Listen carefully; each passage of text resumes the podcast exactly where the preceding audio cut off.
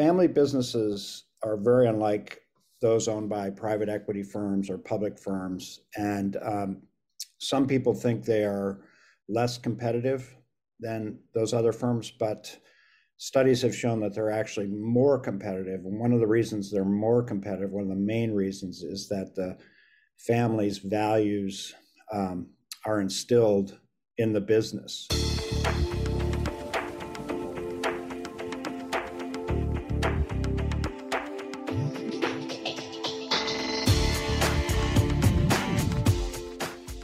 Welcome to the Power of Respect podcast with Charlie Leichtweis, author of the book, The Power of Respect in Business. Charlie is one of America's foremost authorities on respect and leadership development. And now, here's Charlie.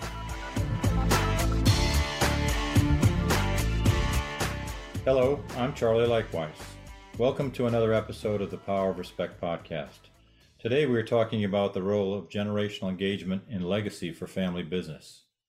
My guest today is Bill Goodspeed.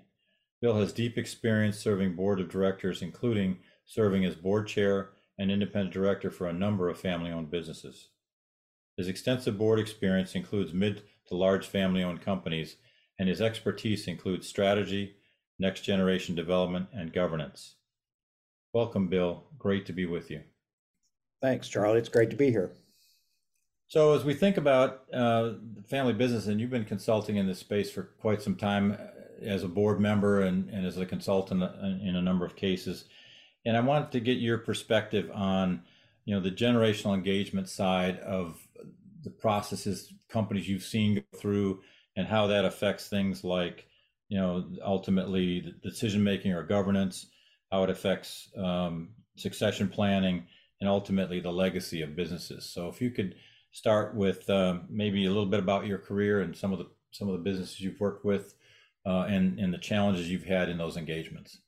Okay. Well, I started my family business career, um, in effect, uh, joining my in law's family business, which is J.M. Huber, um, a now $3 billion industrial company, very international. And um, I, I started as a, a, strategist in one of the divisions, then ran uh, division and ran then ran multiple businesses um, at Huber. And at the same time, I was involved in family uh, governance, uh, family council, um, subcommittees of family council, and so on. Um, I after I briefly went to a public company, I got I got deeply involved with family businesses as an independent and and served on the board of a Abarta, which is a large Coca-Cola bottler and distributor in Pennsylvania and then grocery chains, convenience chains, waste management, um, food manufacturers, uh, multimedia companies, et cetera. And um, in all of those companies, almost all those companies, uh, not only did I serve as an independent director, but I also served as, um, in some capacity, as the person responsible for next generation uh, family development um, and engagement. So I, I have uh, fell into a specialty career of family business and next generation development. Great. So let, us um, let's dive into the, the family generation development a little bit. I know that every family is different, uh, both their size, their makeup, their dynamics, etc. If you could talk about some of the challenges you see and what you recommend in terms of family business development and generational engagement. I'd, I'd be happy to. It, would it be okay, Charlie, if I explain why this is so important? Um, Absolutely. As the backdrop.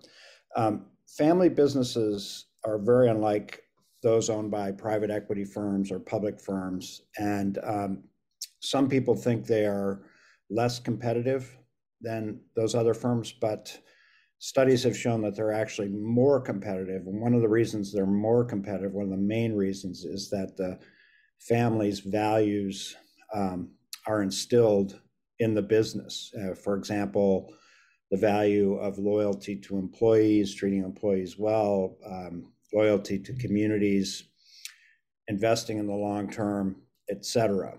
And in order to keep those values alive and real instead of just being on the walls of, of a company, it's important to have family engagement. And that family engagement has to continue through through generations. So the key is to keep the family engaged without family engagement being in any way destructive to the business, if that makes any sense. It's mm-hmm. walking the line. Mm-hmm. So there, there are lots of extremes to, to family engagement. There's the family that has no engagement, uh, where the next generation doesn't really care about the business and they want to, they just want the money. And those types of business are usually not long for the world, at least not long for the world as a family business. And then there are those where everybody in the family go, comes and works for the company. And those businesses will have a different set of problems because usually there's too much family engagement, there's there's too much employment, there's too much involvement, and often destructive nepotism. The ones that really work well are the ones that go in the middle of those two extremes, where they have family engagement at each generation, the board of directors, caring shareholders, and um, often in family um, executives. And that's that's the sweet spot that um, that certainly I shoot for, and I recommend uh, companies I work with shoot for. Mm-hmm. So how how are some of the ways to, to do that? I mean, does it start uh, at the time an opening comes uh, to be involved in the business? Does that start uh, when they're children? How, how do you recommend that?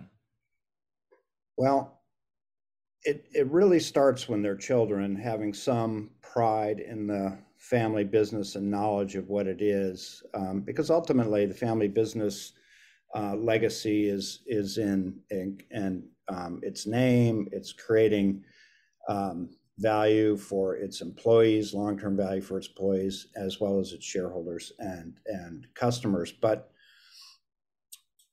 once you talk about more involved engagement, it takes serious planning uh, to do because to get family members ready to serve as, for example, directors on the board, um, it's a long-term process. I mean, I pose it to, to you. How do you get someone who's 35, 40 years old to the point where they can be a valuable board member sitting amongst 60 year old former CEOs and CFOs and chief strategists of, of companies? It's, it's a tall task, and it's one that takes many years of, of planning. Mm-hmm. And when we think about uh, board of directors or even some of the officers of a business, there's certain technical skill sets that are important to make the business go. On the family side, many family members may not have those, you know, as they've developed their career separately from the business or in a completely different vein of, of uh, opportunity than the business. How do you recommend they bridge the gap between a family member who is a smart person, caring person, but on the other hand may not have the technical skills that are best suited for the business how do you how do you manage that uh, either development and or involvement in the business well the first thing to do is to recognize what you just stated which is um, almost always family members aren't going to be as qualified on paper as the outside directors if you just think of the the world out there, there are thousands of potential good outside directors, and there may be only a dozen family members or 40 family members to choose from. So um, you just think of it that way. Um, and usually family members are younger and um, as a result have less experience. So, so companies need to recognize that their family directors, particularly in the next generation, will not have the same qualifications as an outside director. However, they, they need to be qualified to be family directors. So they have to have the intelligence, they have to have sufficient business knowledge and maturity to be able to contribute at the board level, even though they don't have uh, the technical knowledge. So my view and the view of a lot of the companies I've worked with is is to spend years um, accelerating their development, and that can be encouraging them to have um, outside careers, management consulting firms, investment banking, um, another industry player, um, master's degrees, et cetera. But at the same time, go through specific training to get them ready to um, serve the company on the board of directors. One tool that I highly recommend is using uh, training director positions.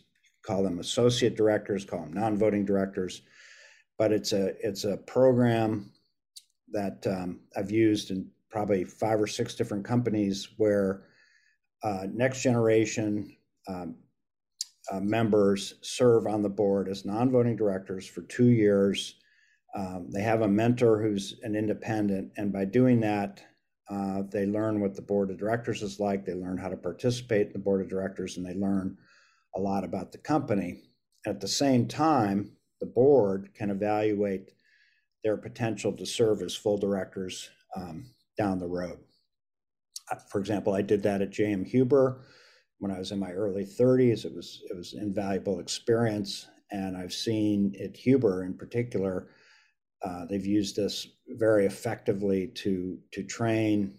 Uh, now I think there are six uh, Generation Five uh, members who serve on various boards um, at Huber as full as full directors.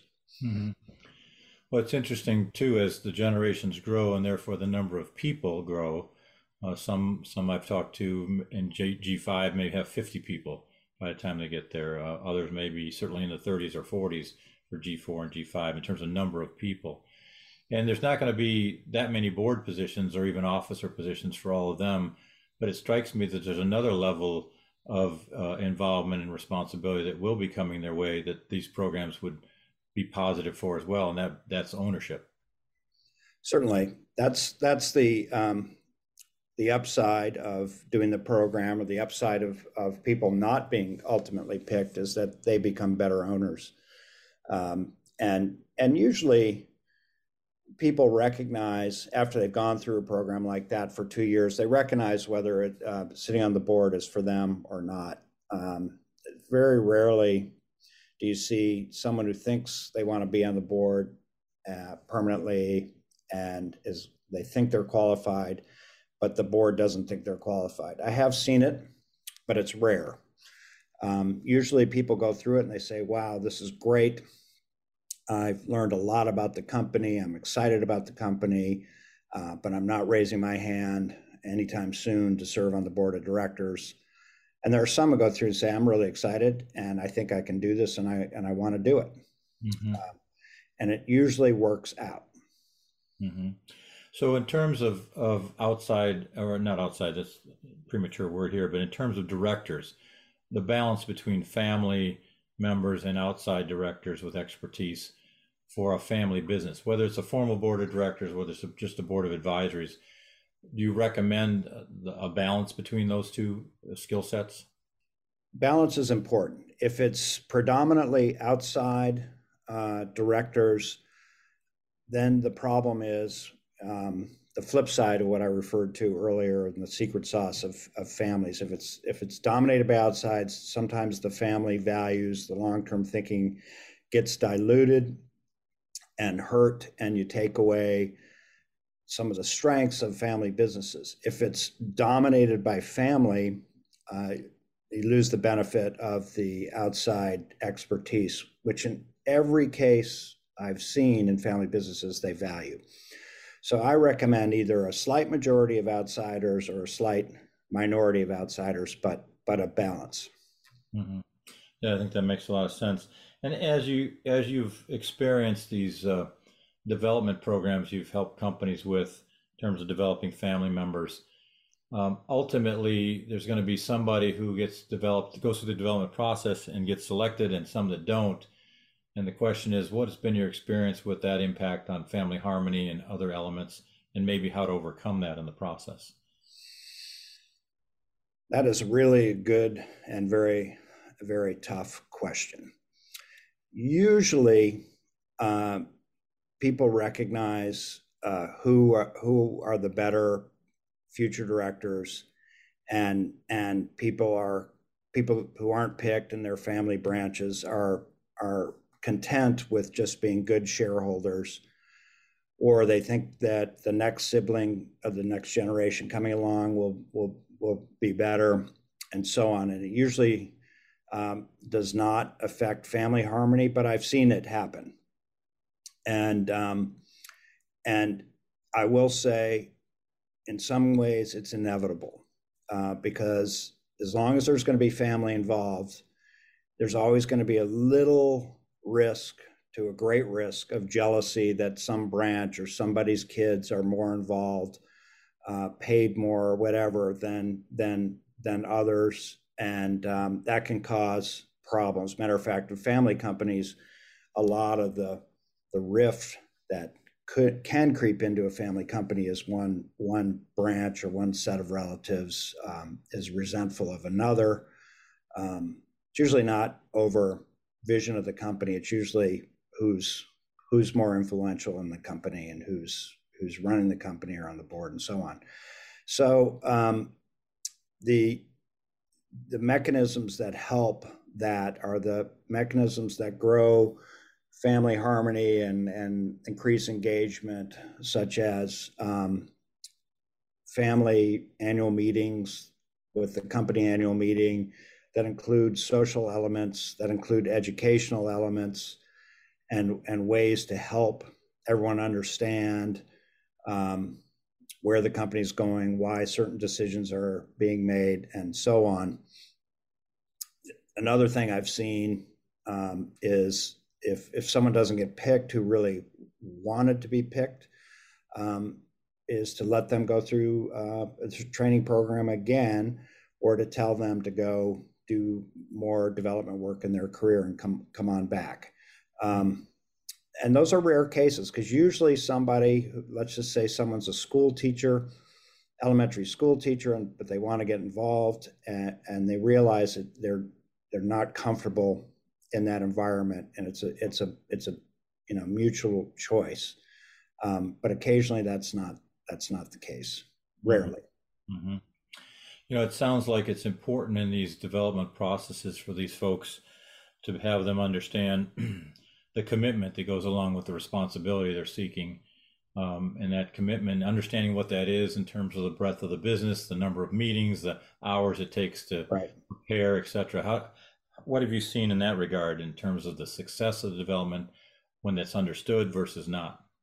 The, the trouble with next generation um, involvement on the board of directors uh, sometimes is that there's not enough time availability. And I remember I had that problem at one point because I was I had a very vigorous job at the management consulting firm, and I had a hard time taking time to two days every quarter or so to go away for a board meeting. And that's that's something that happens all the time. Uh, some next generation family members handle it by taking their vacation days that way, which is which is unfortunate because everyone needs their vac- vacation to to recharge. Um, but some some companies see it as an amazing development opportunity. Um, the employing companies see it as an amazing development opportunity and, and are supportive. But I'd say it's about 50 50 um, on that regard. People have to realize that the board involvement is more than just one day a quarter or two days a quarter. There are meetings in between by Zoom or telephone. Um, they could be committee meetings, they could be special board meetings. There's the need to prepare for the board meeting, read the board book carefully, think about it, you know, for a week or so ahead of time. There are follow-on conversations. There are um, there are uh, unstated requirements that you keep up with the industry, which is you know Google alerts, reading the Wall Street Journal, and so on. Um, it, it is a big it is a big time commitment, and and young people have to be aware that if they're going to be serious about being um, a director, they've got to figure out a way to put in that time. Right. No, it's it's more significant than meets the eye initially, um, and it's important that they they take the time to make that commitment so that they can fulfill that responsibility in, in the broadest in the broadest way. So, in terms of uh, in your experience with other companies and sitting on other boards, what have been the more successful elements you've seen in board succession planning or or generational engagement if it's indeed a family member succession situation? What are some of the more you've mentioned some of them but what are some of the more successful elements in those boards? Uh, one really important thing that a lot of people don't talk about is that the family in one way or another should be involved in in selection of the board in both the outside directors and the family members. Now people say it's always an election but the way corporate elections work is a thumbs up or thumbs down and uh, technically any thumbs up is an approval of the slate or, or a director. It's not a majority or anything like that it's in in some ways it's a kind of a rigged system. The board picks a slate, a slate goes to the family, the family says yes, almost always. And um, so if there's not input on the slate, um, it it it can result in problems. And I have and I have seen that where the family wasn't very involved or the right family members weren't involved in the creation of the slate and the slate comes out and the family's unhappy about a couple of the directors. And and that's that's a big problem that that should never happen. So what i recommend is either having uh, family members who are on the board who are uh, respected and trusted by the family sitting on the board nominating committee um, being very involved in picking the slate and in effect evaluating both the outside directors and the family directors, um, that that's absolutely critical. If if that's not um, if that's not happening, then having some sort of family council representative or family council nominating committee uh, members sit um, with the board nominating committee to make sure there's not any disconnect between what the family wants and um, the the board itself and the board slate. Mm-hmm some family companies are so big um, in Huber's one of them that it's it gets it gets very difficult for family members to know the directors personally, the independent directors, and so it becomes like a public uh, proxy where there's a short bio of each director. Um, but in effect, the family has to trust uh, the family members on the board uh, that, that that these independents are doing their job, and and that's that's not apparent um, if if there's not uh, a communication a communication pipeline, and if that trust breaks down, uh, there can be a big problem, um, a big big piece of unhappiness in the family uh, with the board, and uh, mm-hmm. that can be quite destructive. Mm-hmm. So that, I'm taking from your, your comments that it's extremely important the connection between the family council or whatever version there is of that and the board of the operating company involved so that the the understanding of what the family wants and needs are uh, just opposed to the what the business needs are and having a discussion about that.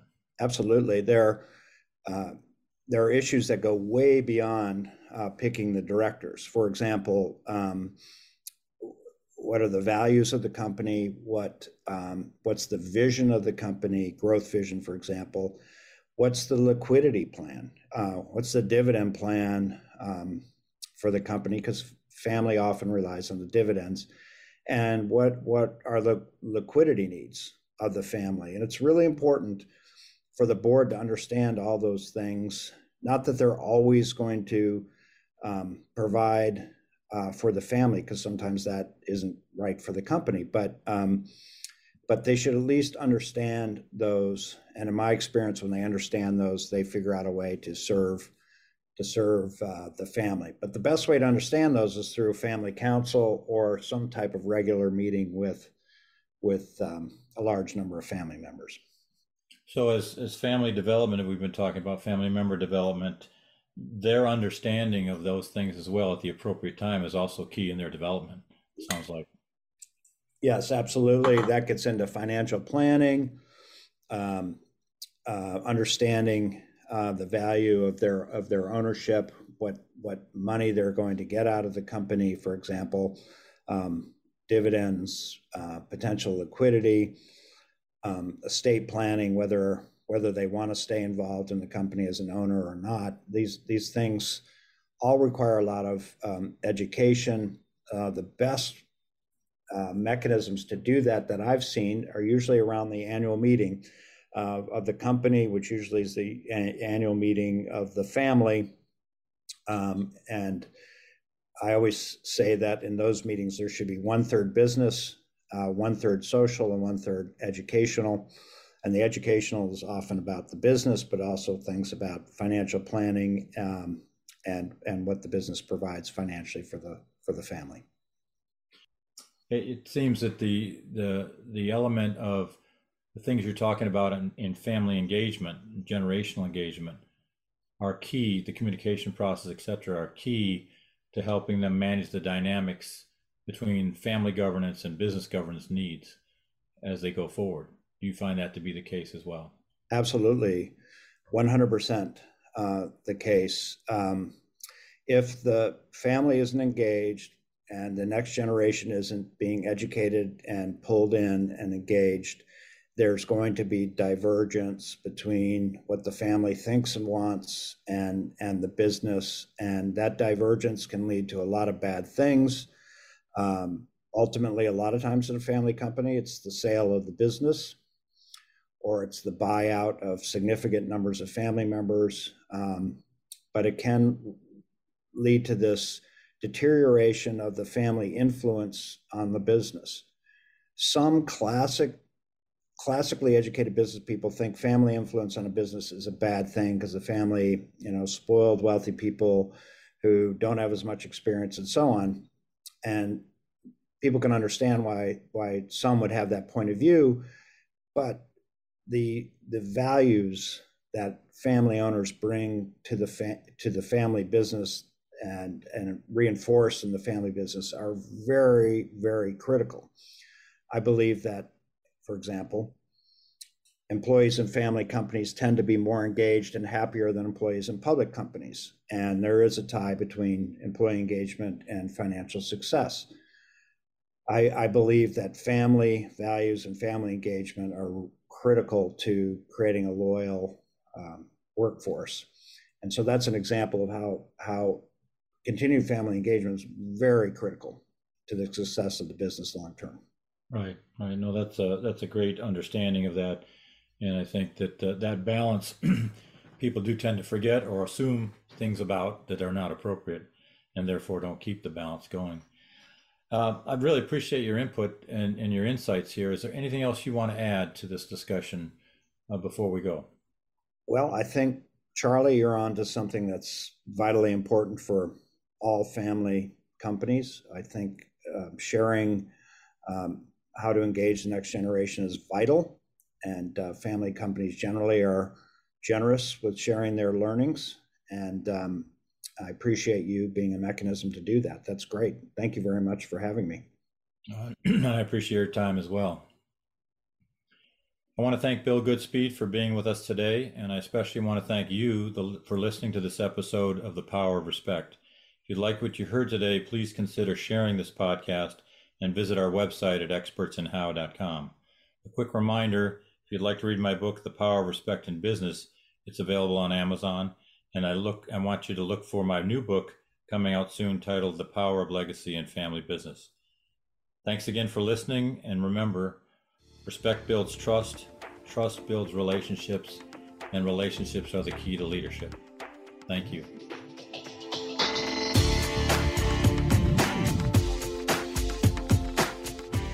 This has been the Power of Respect podcast with Charlie Leichtweis, author of the book The Power of Respect in Business.